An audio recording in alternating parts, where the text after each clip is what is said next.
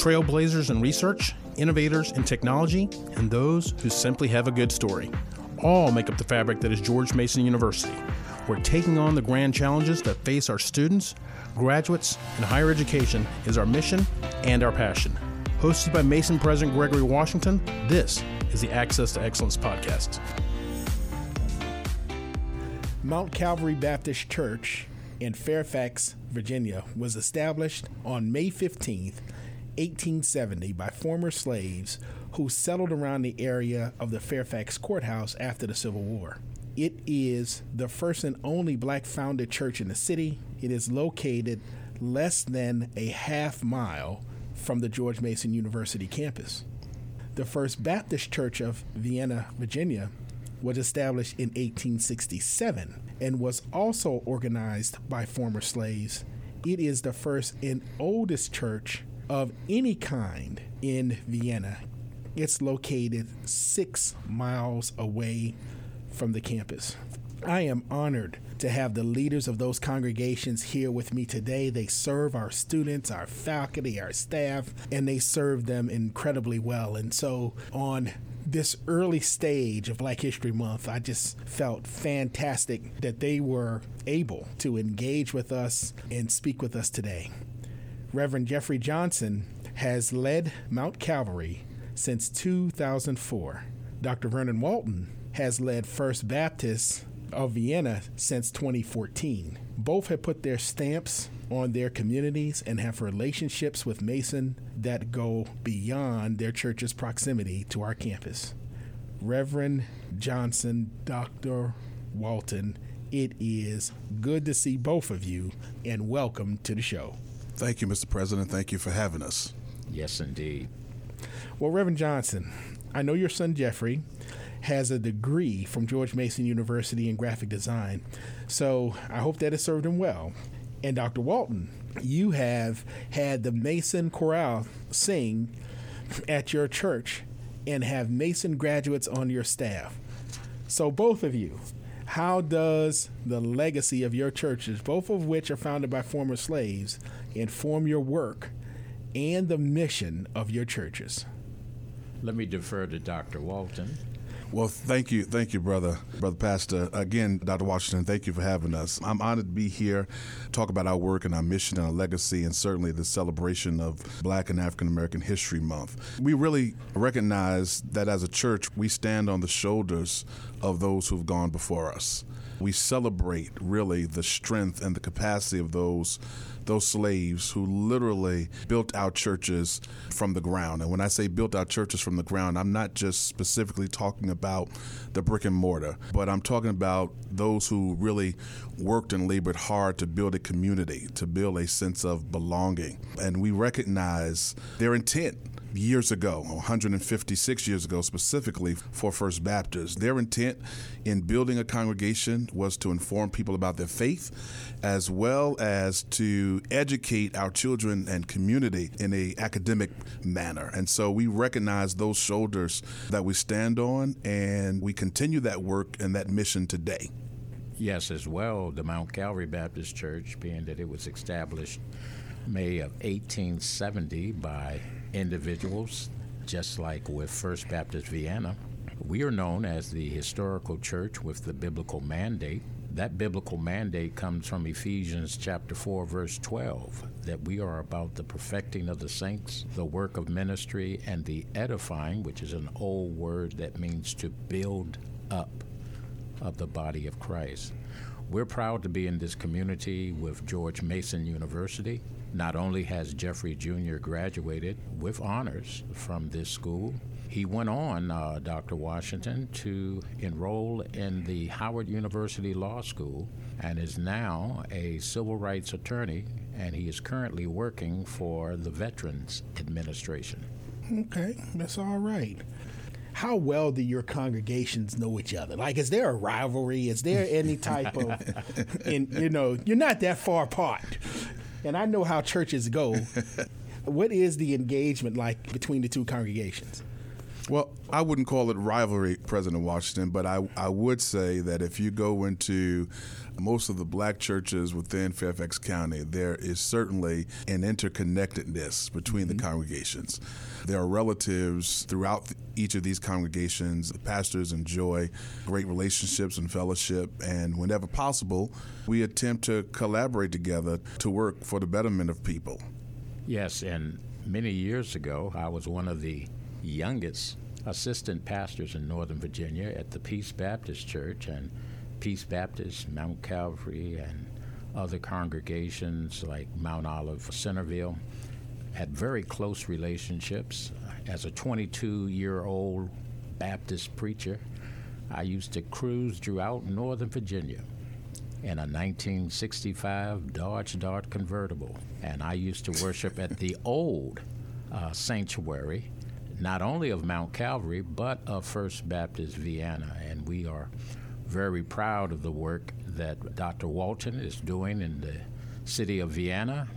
We are trying to do the same type of work in the city of Fairfax. I'll just also add, President Washington, that one of the founding pastors of First Baptist is also listed as a founding pastor of at least three or four other congregations in Fairfax County. So the river runs deep. outstanding, outstanding. Yeah. So, uh, Reverend Johnson, Mount Calvary, when it was founded, was known as, as the Colored Baptist Church.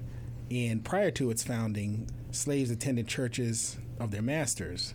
In addition, both of your communities, both Fairfax and Vienna, were segregated at one time. And I believe the last black enclave in Fairfax City on School Street really actually sat right next to Mason. And so, what effect did the the dissolution and the, the breakup of the strictly black communities have on the churches themselves? Did that impact you all significantly? It definitely affected us at the Mount Calvary Baptist Church. Still driving that classic automobile throughout Northern Virginia, I used to come to School Street and I actually saw visually young black children and sometimes with their parents walking to the Mount Calvary Baptist Church. You could actually drive up and down School Street, and there was a series of houses, not all, but there was a series of houses that you could just park in front of the house or in the, the residential yard of that homeowner, and the front door was never locked. You could just walk right in, and there was a very gentle yet powerful Christian woman by the name of Mabel Colbert. And she had quite a few children and grandchildren, and it was her personal ministry to make sure that they were involved in the various ministries and activities of the Mount Calvary Baptist Church. So, Dr. Walton, I don't know if you've heard this quote from the actor Morgan Freeman, who recently on, uh, no, not too recently, but not too long ago in 60 Minutes, in which he says, Black History Month keeps racism alive. And in that interview, he says you're going to relegate my history to a month. Black history is American history. I hmm. definitely agree with the last part of that statement. Right, right. Um, how do you how do you react to that? Before I react to that, can I just go back to your last question? Oh, just, I'm sorry. No, no, no, that's all right. Just for a minute, because First Baptist, like Mount Calvary, has experienced some of the same thing. But I think it's also safe to say that wherever there is a African American church in Fairfax County, you could make the assumption that there was an African American community. Clearly, as you peruse through the county today, things have changed. My question is perhaps why the disruption of these communities and what led to hmm. the disruption of these communities. You know, in some places today we call it gentrification, but very similarly, First Baptist was very much a community church, was very much a rural community church, and enjoyed its membership living and occupying space in that community. Whereas at one time there was 80% Vienna, 20% commuting, we are probably just the opposite today 80% commuting and 20% in the community within miles from the local church. And I think that's significant for us to mention because where the church existed, there was a black community, there was black home ownership, and there was black economics. And so there's been a real disruption in that system. So were there black businesses in those communities and the like? Absolutely, Oh, absolutely. yes. There were there were plenty of black businesses. Many, um, as I said, were farmers, and they sold their goods and their products, and their the communities itself enjoyed a plethora of African American entrepreneurship. And today, we're very hard pressed to experience the same thing. So, to your point you make about Morgan Freeman and his quote, I would agree with the latter part as well. I have not seen the exact interview, but I have heard conversation about Brother Freeman's comments. But I would just add that African American history is American history. And you cannot talk about American history without talking about the contributions that black people have made to our nation, to our country, to our world. I personally am not sure that Black History Month keeps racism alive as much as those who seek to eliminate the contributions of blacks and those who attempt to rewrite our history. And of course, I'm sure there's spirited conversation on this campus about those who even attempt to ban books that share our story. And Dr. Washington as well, look at the fact that when you speak of, like I, I believe one preacher spoke of 11 o'clock on Sunday morning as being the most segregated hour in America, that is one sided. We, and I'm sure Dr. Walton would agree with this, we have never rejected whites from our membership, nor have we rejected white people from attending our services. It's only been on the other side of that scenario. Even right now, I'm part of a group called the Racial Unity Group, and we have a wonderful time fellowshipping together. And this thing based upon Morgan Freeman, uh, let me bring to your attention, he was one of the key actors in the movie called Glory. Sure was. He portrayed a character that they referred to as Sergeant John Rawlins. If you do a Google search on Sergeant John Rawlins, it will speak of the fact that the main character of the movie was real, but this was a character that was invented for that movie. The truth of the matter is, if you do another Google and you put in the name of Lewis Henry Douglass, who was the oldest son of Frederick Douglass, that sergeant from the 54th Regiment of Boston was actually Lewis Henry Douglass. If you read his bio on the computer, it runs parallel with the screenplay of who they called John Rawlins. Mm. Why mm. would they leave out such a significant fact? Yeah, that's interesting. But I see as Black History Month as a time that brings much pride and inspiration to the African American community. You may also remember that there was a congressional representative. I cannot think of his first name right now, but it was Congressman King from Iowa. And he actually stated that all of the major contributions to the world from Western civilization came from the white race and that other people groups were merely observers of their contributions. And he was actually uh, punished for making that statement. But because of our lack of knowledge of the contributions, not only of African Americans, but Asians and Hispanics and other people groups, we are really very ignorant of the contributions made by other people other than those of European descent. Mm-hmm. No, I understand that. Well, I can tell you, Black Baptists in particular played an undeniable role in the civil rights movement. We don't have to talk about Martin Luther King, and but the church was the rallying point for the community, and in a large sense, still very much is. Uh, it provided social communication networks. It provided facilities, leadership, and money. All of that. So, do these roots still shape the current mission of the Baptist Church, in your opinion? Absolutely. We are still very much continuing in that same tradition. We're still very much continuing in the tradition of Dr. King and Vernon Johns and a host of others, even before some of the more famed individuals. We continue to work toward the liberation of not just African American people, but especially African American people, but all people. We are on the front at the forefront of issues of justice. Churches were a big part of the movement for George Floyd. Right here in Fairfax County, the church galvanized around the injustice against Timothy Johnson. Mm-hmm. One of the other issues here in Fairfax County, as we talk about the shifts that have taken place within our communities, Fairfax County has a policy that is entitled One Fairfax, which is an equity policy, an equity plan. The church is at the forefront forefront of making sure that people of color, black people in particular, are included in this One Fairfax plan and that it becomes a reality. So the church, from its roots, has been very engaged, and the church is still engaged today. Mount Calvary actually worked with Dr. Walton with the Timothy Johnson case, and we were very proud of his leadership there.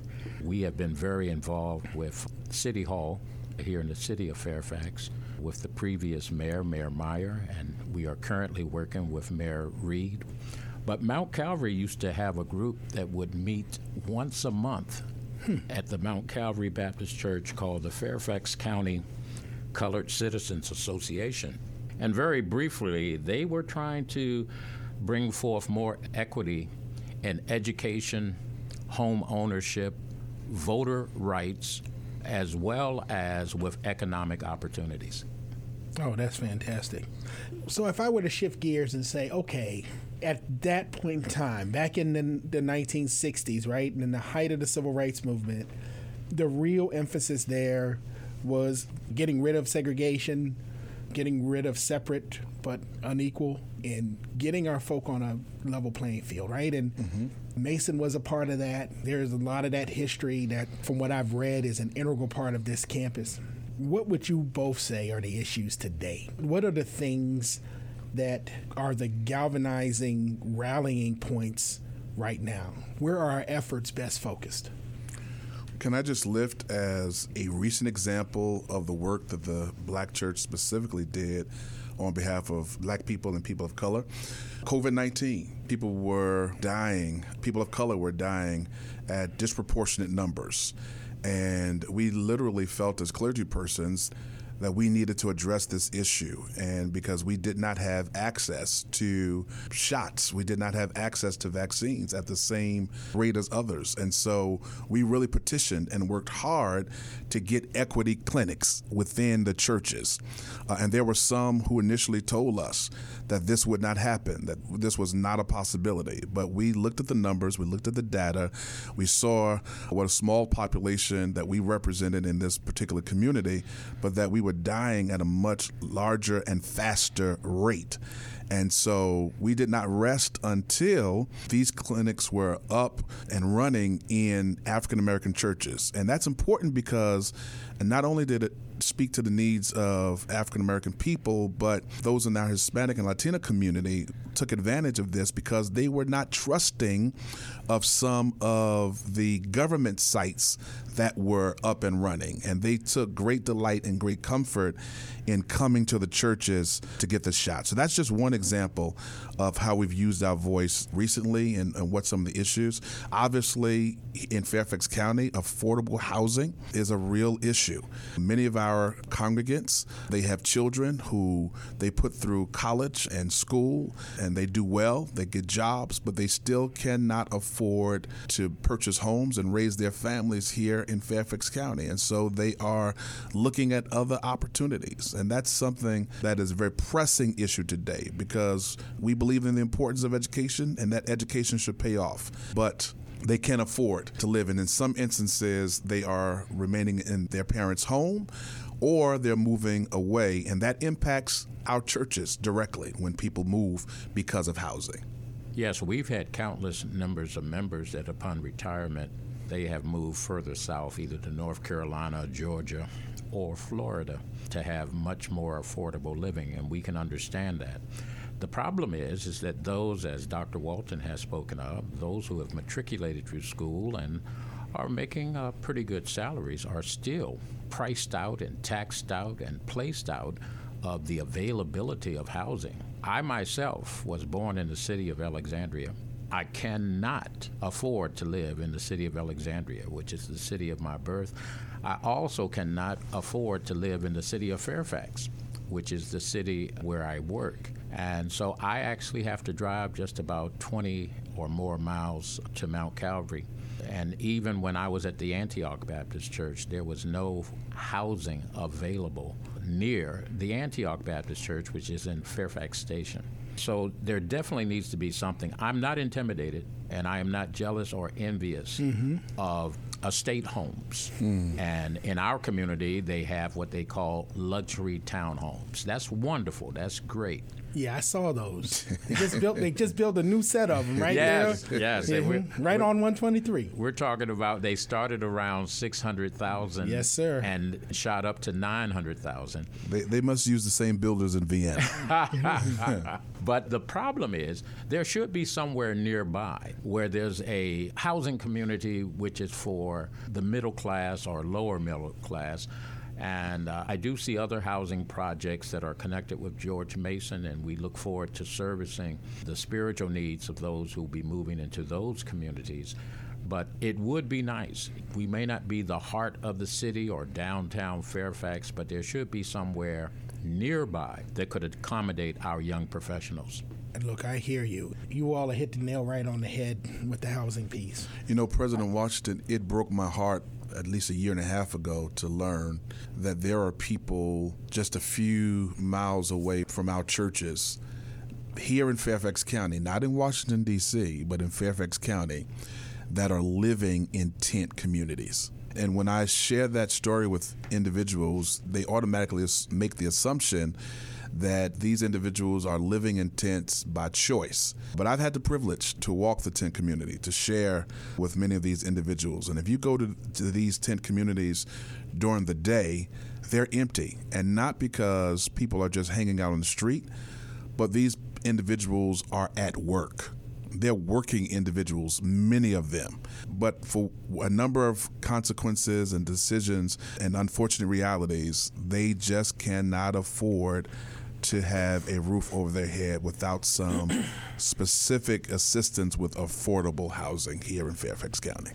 And to add on to that, the first Tuesday of each month, I actually speak at the chapel service at the Central Union Mission in Washington, D.C. And there are people who work in Virginia who have to bed down at night at the Central Union Mission. They have transportation, they have a job, but there is nowhere for them currently to live. You know, the cost of housing is a significant issue, one which we're trying to address here ourselves. You know, the reality is is that if you look at where George Mason sits, many of the people we hire, and we pay decent salaries, right, for our faculty and our staff. Many of the people we hire can't afford to buy a home in this community. They have to go 15, 20, 30, 45 miles out in order to find something. And that issue is a real issue. And that same reality is true for brand new elementary school teachers in the Fairfax County public school systems. Mm-hmm. You know, if you're just graduating, trying to get into the system, and we've been particularly trying to recruit African American students from our local colleges and HBCUs. But again, the cost of living is cost prohibitive, as well as in some instances for those going into our police departments. The first year or two is difficult on the starting salaries man, I didn't know I was going to get this today. No. this is fantastic. Reverend Johnson, I know that you can recite Martin Luther King Jr.'s speech, I Have a Dream by heart. Is that right? Yes, sir. And um, I heard you do part of that. He outlined some basic tenets in that speech. Mm-hmm. But how far would both of you say we've come since that speech? I actually believe we've come a long way. The only thing is, there are some people who see the realities of some of the things that we've spoken about this afternoon, and they would actually be uh, somewhat pessimistic. And when I run across those people, whether it's in the street or the barbershop or so forth, I say, well, I got to tell you the truth. I was born in 1962, and I would prefer that to 1862. There's a lot to be done, but we have also accomplished so much more than is being spoken about today. And there again, it goes back to one of our earlier topics because there is not an adequate inclusion of African American contributions in our history. Uh, in our public schools and even some of our private schools, that that's the reason why there is such a hopelessness today. But when you look at the King speech, I have to admit, Dr. Washington, there are relevant issues that, as much as I love that speech, I wish that it was irrelevant today. Oh, that's deep. Yeah, that's a great way to put it, Rev. Great way to put it. I would agree, President Washington, that we've made some tremendous strides. And let me just stop and say we should not overlook and we should celebrate the fact that we are sitting here at George Mason with you, a trailblazer. And I think you are an example of some of the strides that we've made as a people the fact that you are leading this institution as an African American male. We celebrate the ascension of President Barack Obama into the White House, and more recently, the ascension of our Vice President, Kamala Harris. And we celebrate the ascension of our first African American female justice. I think those are signs, those are signals that we are heading and moving in the right direction. But we should continue to keep moving. And sometimes we pause to celebrate. And in our pausing to celebrate, we forget that there's still more ground to cover. And so, yes, there are some strides, but unfortunately, there are some realities from that speech, and likewise from Dr. King's letter from the Birmingham jail. Yes. Uh, that are still unrealized parts of his dream, particularly when we talk about the economics of African American people, as we just alluded to, talking about the housing crisis. And right. I believe that it was Dr. King's real focus on economics that ultimately led to his assassination. I heard a couple of lines from that final speech that he was putting together. That was an economic empowerment speech, if, right. you, if you've ever heard one. Yes, sir. So, how do we balance what has happened in the past and our hopes for the future? So, Dr. Walton, you gave a talk in which you spoke of a sermon you heard from Reverend William Augustus Jones of the Brooklyn Bethany Baptist Church, who said, and, and I'm paraphrasing here, our past isn't allowed to become the past because we keep it alive in our minds instead of letting it be bygone. We become stuck in that moment. You can't have the present because you have no clear vision for the future.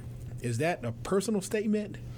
Or can you make a connection to what we're basically talking about and right. some of the struggles for equality and equity that are happening today? I think Dr. William Augustus Jones, who has gone on to be with the Lord now, was mm-hmm. one of our premier voices in the pulpit, particularly the black pulpit, but he was a world renowned preacher and a voice and force to be reckoned with. Those words, Dr. Washington, come from a sermon he preached called The Problem of the Present Past. And in that sermon, he quoted the psalmist David, and he's, I believe it was Psalm 51, and he said, My sin is forever before me. And the point that he makes in this particular sermon is simply that there's some things that have occurred in our lives that we cannot go back and change. That sermon spoke volumes to me when I first heard it in person, when I've read it in print and uh, it's one that I will remember to share with you. One of the reasons why it speaks to me because it's still relevant today in terms of my personal life, in terms of our collective witness, and certainly for us as people of color. What do we do? I think it's important for us to confront our past. I think it's important for us to move on from our past. But before moving on, we have to learn because if we don't learn anything, then we are bound to repeat the past, mm. right? That's yes. right. And we have to make amends for our past. We have to recognize yes, there are some things that we cannot change, there are some things that we can apologize for, come to grips with, make restitution for, offer apologies for. So, what do we do? How does it speak to us today? I think it speaks to us personally, it speaks to us as a county as we talk about why all of these communities have shifted around around these black churches, and it also speaks to us as a country. How are we going to confront our past and make amends for our past and then ultimately move on from our past? At the end of the day, we cannot hide. And whatever we don't confront, we are bound to repeat. And unfortunately, there are many people in our nation that don't want to have the real conversation about America and the real conversation about how African Americans were treated in America. And that, of course, goes back to this whole rewriting of history and the banning of books. But we will never be the real people that we can be until we confront some of those issues. Oh, yes. And Dr. William Augustus Jones, along with preachers like Dr. E.K. Bailey, A. Louis Patterson, and uh, even uh, Dr. Smith, I cannot think of his first name for some reason, it just left my mind, but he was from New York City, B.W. Smith. B.W. Yes. Smith. They used to speak in Washington, D.C., where I pastored for 10 years. And Dr. Jones would empower his listeners with taking biblical facts and shaping them around African American experiences. Hmm.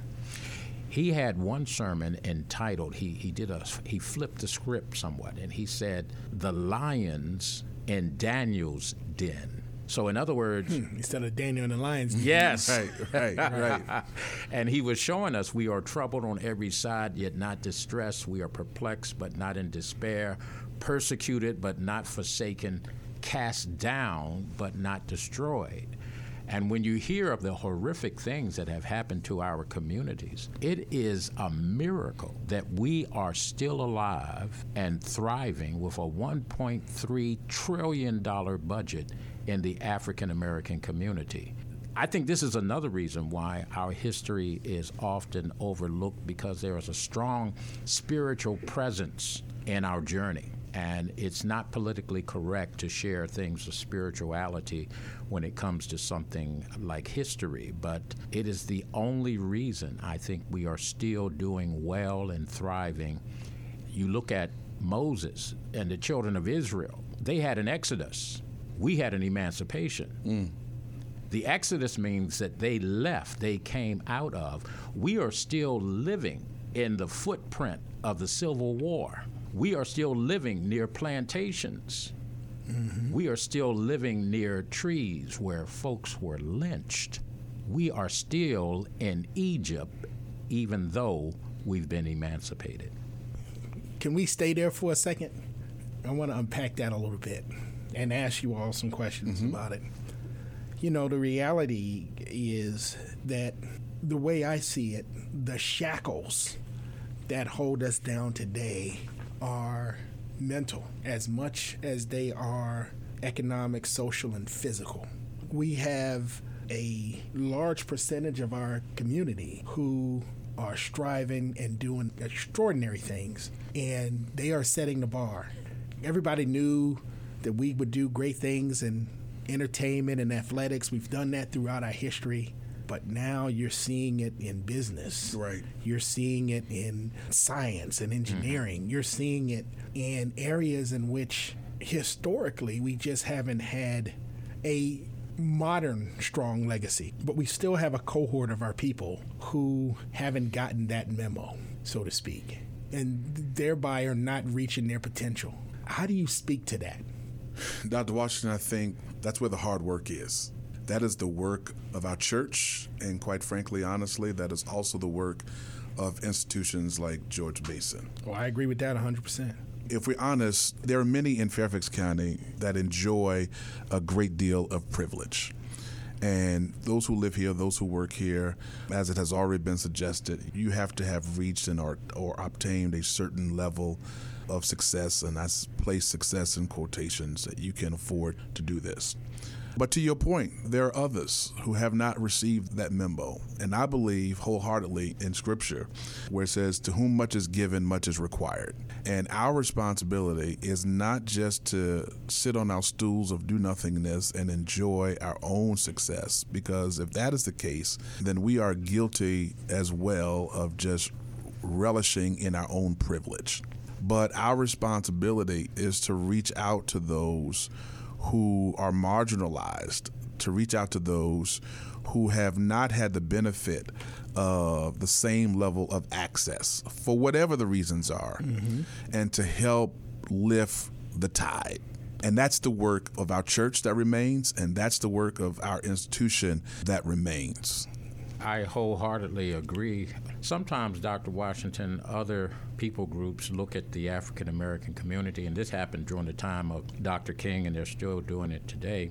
They're saying, why don't you just get over it? And the thing is, we would have been over it if it wasn't for the malfeasances of government that hmm. ended Reconstruction. We would have been over it if it wasn't for Plessy versus Ferguson or the Dred Scott decision. We would have been over it if it wasn't for Jim Crow and the physical or the, I guess you could say, the character assassinations of Marcus Garvey and Medgar Evers and Martin Luther King Jr. and Malcolm X we could have been over it if it wasn't for the fact of what happened in not only Tulsa, Oklahoma, but Colfax, Louisiana.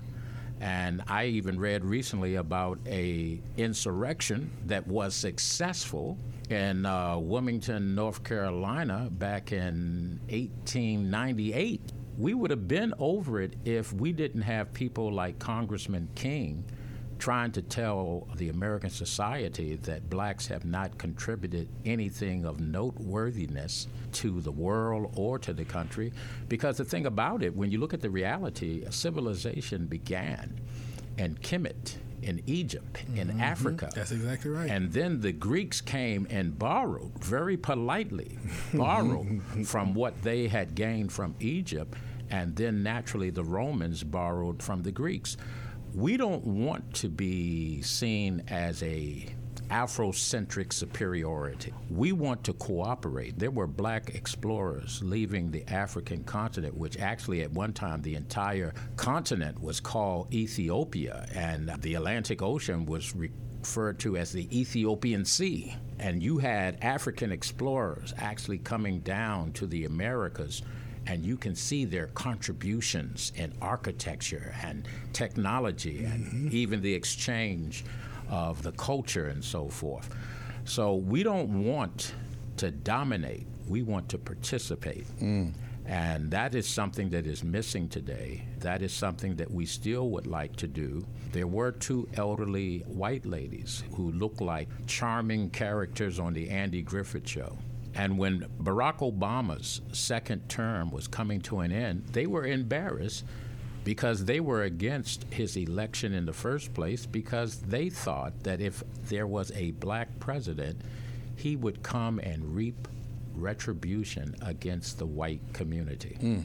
That has not been the case over the many years that we have been in this country, the centuries of our suffering there are very few opportunities that our race took to have any type of retribution and like to tell people during Black History Month and the Martin Luther King services that I speak on is that the African American community has had an August the 28th, but not a January the 6th.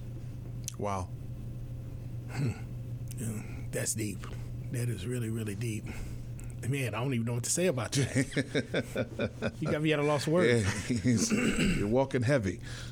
Yes, sir. Yes, sir. Uh, Dr. Walton, on the wall in the lobby outside of your office, you have a photo and a quote from Booker T. Washington, who was born into slavery but became the most influential African American speaker of his time and the principal developer of what is now known as Tuskegee University. And that quote says Success waits patiently for anyone who has the determination to seize it. Why that quote? Well, Dr. Washington, that particular quote speaks to me, but I think it's also important to note that Booker T. Washington, yes, hangs outside in the lobby of my office, but he doesn't hang there by himself. he hangs there along with a picture of Dr. King from the Birmingham jail. He hangs there with a picture of the Little Rock Nine. Mm. He hangs there with some individuals who are participants of the 1969 March of Selma to Montgomery. And he hangs there with a picture of Rosa Parks. And so while I love and appreciate the work of Booker T. Washington and support that quote wholeheartedly, and it speaks to me, the real intent of that quote and the others that hang in that lobby is to demonstrate to those who walk in our office uh, and those who leave our office is to demonstrate that we are not monolithic as a people mm. and that all voices matter, all voices are impactful, and that we can learn from everyone's experiences. Oh, that's fantastic. And Dr. Walton lives that every week. I was saddened that I was in Tampa, Florida, and could not attend his MLK service, where he actually had Dr. Robert E. Lee as one of the speakers for that service. And uh, we don't have time to talk about all of the great things that this descendant of General Lee has done to speak of a united America rather than a separated America, as well as the fact I was able to meet at First Baptist Vienna, I was able to meet the actual secretary of yeah. Dr. King, who actually composed the notes that King wrote in the Birmingham jail. So these are some very rich experiences, and we have an opportunity, as Dr. King would say, that we can either learn to live together as brothers or perish as fools. Hmm. We are the greatest demonstration of the equity of democracy for a nation throughout the world and some of the petty differences that are currently in our Congress, which I will not go into. But do uh, we have uh, enough time for that? Dr. Walton, they say if you keep electing clowns, you're bound to have a circus. Mm. And that is what has been happening. These men are not realizing that not only are they giving a black eye to democracy, they're giving a black eye to Christianity throughout the world because Jesus told us to love our enemies, bless them that curse you, pray for those who despitefully use you and persecute you. These citizens that this particular party is fighting, they're taxpayers. And whether you agree with their lifestyle or not, they work hard, they contribute to their communities, and they pay their taxes. Allow the churches and the synagogues and the mosques to deal with the other issues. But you cannot relegate and legality, how people should live. They have to make that decision because even God Himself gave everyone a free will. And if we do our job and they do their job, we could have something close to a utopia. Hmm. That's fantastic. So let me back up one second and let's break down where we go from here. Mm. You know, one of Mason's pillars is that education is a great equalizer. You know, and that's why we partnered with community college to create smoother pathways to four-year degree. We put in place the uh, Mason Virginia Promise to help you either get a degree or start your own business. All of the small business development centers throughout all of Virginia are led by George Mason, so we can help folks start a business. So we put these foundational bricks in place. But what I want to ask you is what else can we do? How can we help you deal with some of the problems that are still aff- afflicting our communities? Well, Dr. Washington, you are creating here at Mason thought leaders. You are developing practitioners. You are creating the new economist and sociologist. And the work that you do here helps to better inform the work that we do in our local churches. The work that you do here helps us to translate the social norms and the customs. It helps us to make sense out of what is actually happening in our society. So I would dare say that these kinds of partnerships, to continue these kinds of conversations that we're having today, many of our churches are creating feeding programs. We are creating tutoring programs. We have senior programs that are running on a regular and consistent basis. But it's the thought leaders and the practitioners that you are developing here at Mason that help us to challenge the structures that create the need for these feeding programs and tutoring programs. And so I want to encourage you and faculty and staff here at Mason to keep developing the thought leaders, but to use our spaces and places as platforms so that the leaders that you are building have actual stages to put their work into practice, whether they are helping us to translate the dynamics of our society, whether they are helping us to tutor the kids that are in our possession, whatever the case may be. I believe, yes, education helps greatly to equalize, but let's not forget the roadblocks that exist yes, um, and that are challenging the opportunity to education that we have, the rollbacks as it relates to affirmative action, set asides, and, and the need for DEI. So continue to create those thought leaders, those practitioners. We're going to continue to do our work on the ground, but your work informs what we do, and we have space for your practitioners. Oh, yes, I, I, I greatly agree. I saw the humble beginnings of George Mason, and there were some people who said, well, I would go to school, but I have to support my family and work here in Northern Virginia. But then they thought of Mason, and, and, mm-hmm. and those educational dreams and aspirations became real. It is amazing. I would ask anyone uh, to just take a slow, casual drive through this campus. It is a small city of intelligentsia. Mm. It is a oasis of academics and you have produced uh, so many people. Not only did my son Jeffrey Jr. attend here, we have other members of the Mount Calvary Baptist Church who either took classes or actually graduated from George Mason. And what I like about George Mason is that out of all the things that Reverend Dr. Uh, Walton has mentioned, you also have maintained a stream of conversation that is relevant to this community. Sometimes colleges become so academically involved that they no longer have connection with the community. Your connection, Dr. Washington, with the community is making a great impact. And when this is done, not only will you affect the graduates of George Mason, you will also make a great impact on the city of Fairfax, not only its citizens, but its government and its visitors. We got a ways to go, and we want to continue to be the institution that the community needs to be here. Not the one that it tolerates or the one that it wants to be here, but the, that the community needs. And that means that we're going to have to continue to provide really great outcomes for the students in and around this community, quite frankly, for the companies and the institutions, churches included. Yes. Around this community. Mm-hmm. We're actually here for you also. And there's a whole host of things that we can provide you in addition to, in addition to parishioners. Let, let and, me let me just you know. give you a, a, shout out, Dr. Washington. I know you may not be intimately aware, but your staff was incredible. Just recently, for us, a few months ago, we hosted a African American male summit for high school young men. And we had nearly 100 young men from as far south as Richmond, from D.C., and all over Fairfax County.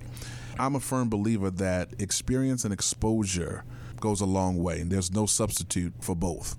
As a part of that particular day, the young men had a presentation about college acceptance and preparation for college from your staff here at Mason. Outstanding.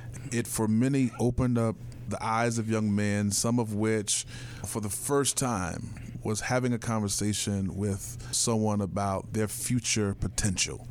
And so I want to acknowledge that in this moment. No, I love that. I love that. And it's great that we could be a part of that. And it's fantastic that our Falconing staff can be helpful. We don't want to just stop there. We want to do more. It's part of my reason for engaging you brothers because I want to make sure the institution is pretty much part of the family here in Northern Virginia. So I want to thank you all for giving me, for giving us that chance to be that and for being a, a, willing partner going forward in our futures together. All right. Thank you for the offer. And we're here to receive it, and work and work together. Outstanding, right, outstanding. I love it. Well, we're going to have to leave it there. Reverend Jeffrey Johnson, pastor at Mount Calvary Baptist Church in Fairfax, Virginia, and Dr. Vernon Walton, pastor at First Baptist Church in Vienna. Thank you both for your time and for a really fantastic conversation. Thank you. Thank sir. you, Dr. Washington. I'm Mason President Gregory Washington saying until next time, stay safe, Mason Nation. If you like what you heard on this podcast, go to podcast.gmu.edu for more of Gregory Washington's conversations with the thought leaders, experts, and educators who take on the grand challenges facing our students, graduates, and higher education. That's podcast.gmu.edu.